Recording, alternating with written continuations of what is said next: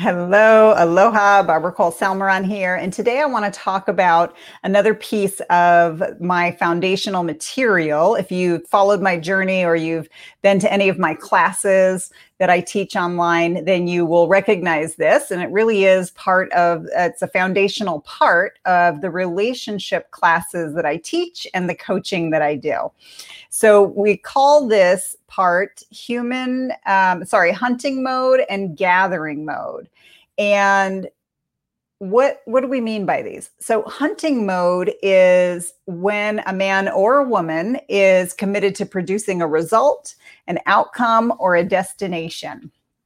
So there's usually some sort of a time constraint involved. There could be a deadline, such as uh, driving to an appointment and getting there on time, or that report that's due by the end of the day Friday, or that project that you've got to wrap up by the end of the month, right? Our tax return, those have a deadline. And so that's what we mean. When we're in hunting mode, we're focused on producing some sort of a result. There's a time constraint, and we have a high level of focus. For men, they have a superpower that we call single focus.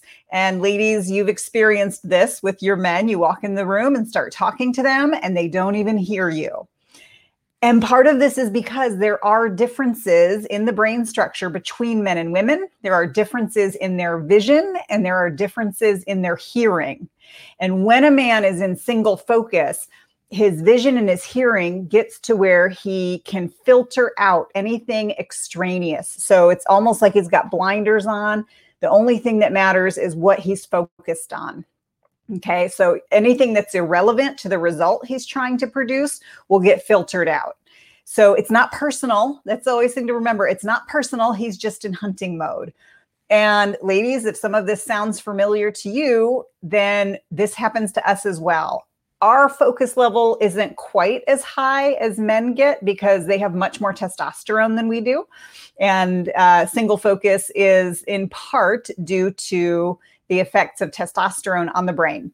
So there are biological differences between men and women, in case you hadn't noticed that, all the way down to our brain structure. And that's before we were even born.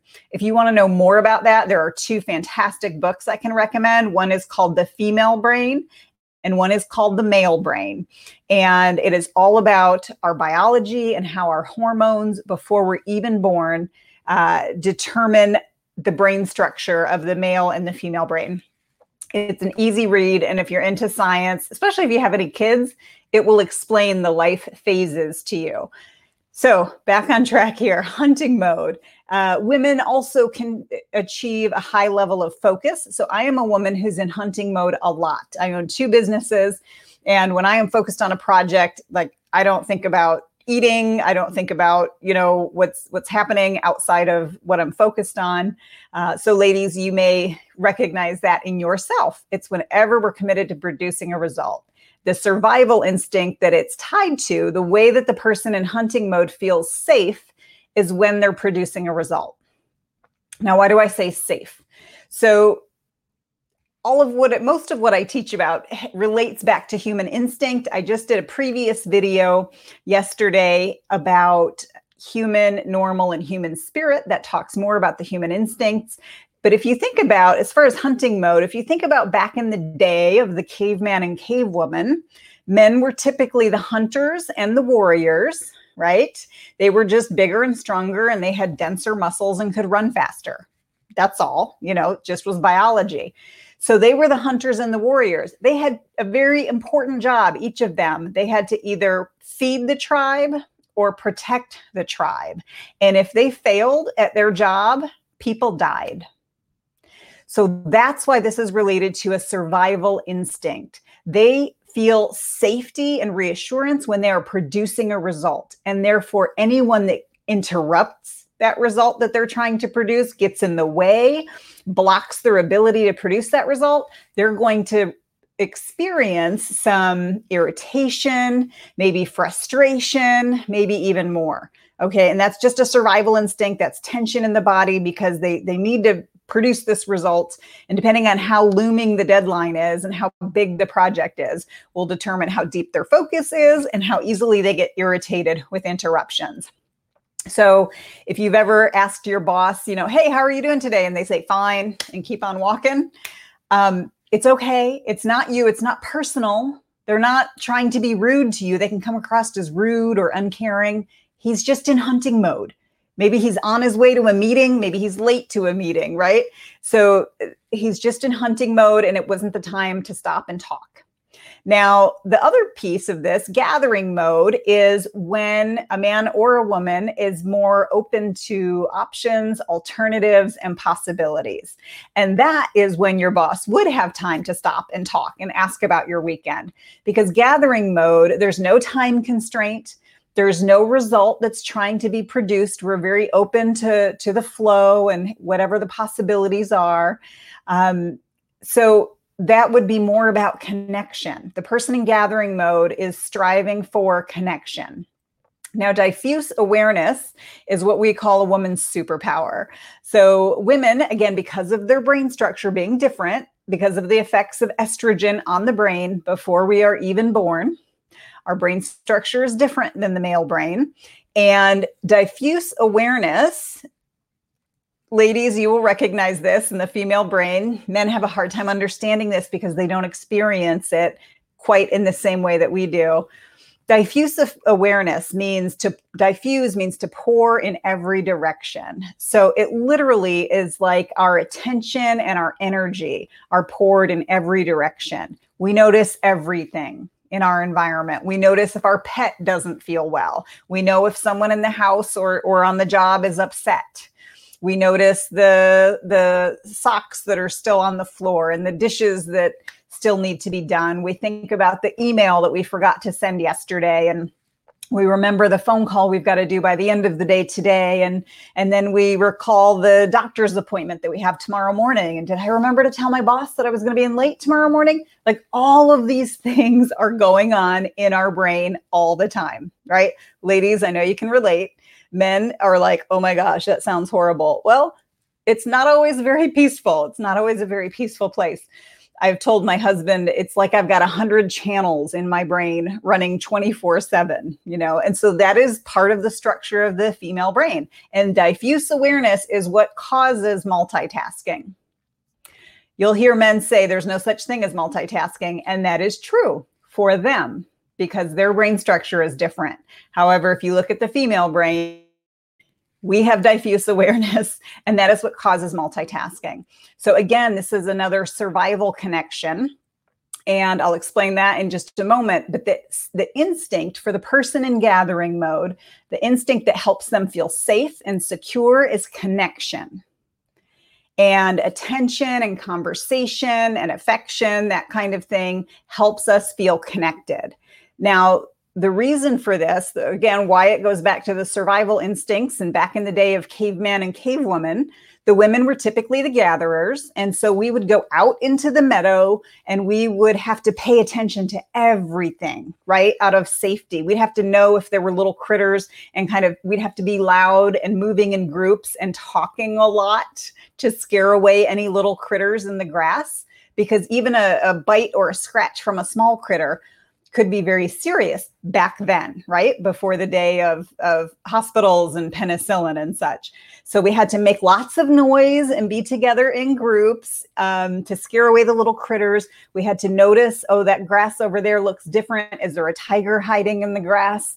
Is it still there? You know, we need to watch our little ones as they run around. We needed to be able to go and find the right berries, not the poisonous berries, because they look very similar so we would have to communicate an extraordinary amount of detail to our fellow gatherers to make sure that they brought back the good berries, not the poisonous berries, because they look similar, but one grows up on the hill and one grows down by the river, and we had to know which one was which. Otherwise, people would die. Right. So that's how it connects to our survival instinct and this, this feeling of, of safety through connection as women back in the day we needed to be part of a group so so all of us as humans we lived together in groups for survival safety but particularly as a woman if we were to upset someone and get kicked out of the group that could pretty much be a death sentence that means she would have to find or build her own shelter hunt and cook all of her own food, watch her little ones if she had them. And guess what? If she's eight months pregnant, she can't run from a tiger. She needed protection. Okay. So even though modern day things are different, right? We uh, we own a home and we have master's degrees and, and, and, such, so it's not quite the same. But the survival instinct is still there. The neural pathways go all the way back to the days of caveman and cavewoman. So the person in gathering mode is seeking connection. So that is your person Monday morning at the water cooler who says, "Oh, how was your weekend? Tell me all about it." They are seeking connection. When you come home from work and your honey says, Oh, hey, honey, how was your day? They are seeking connection, they're in gathering mode. Now, the person in hunting mode doesn't really want to relive all the details of their day. It's behind them and it's inefficient. It's an inefficient use of time and energy to rattle off all the details of their weekend. So the details belong to gathering mode, short and sweet and to the point belongs to hunting mode. And as I've said, I'm a woman in hunting mode a lot. So I tend to appreciate the short and to the point. So this is hunting mode and gathering mode. You may identify with more than one, you know, with, with one more than the other. Or you may see in different situations how you go back and forth between the two.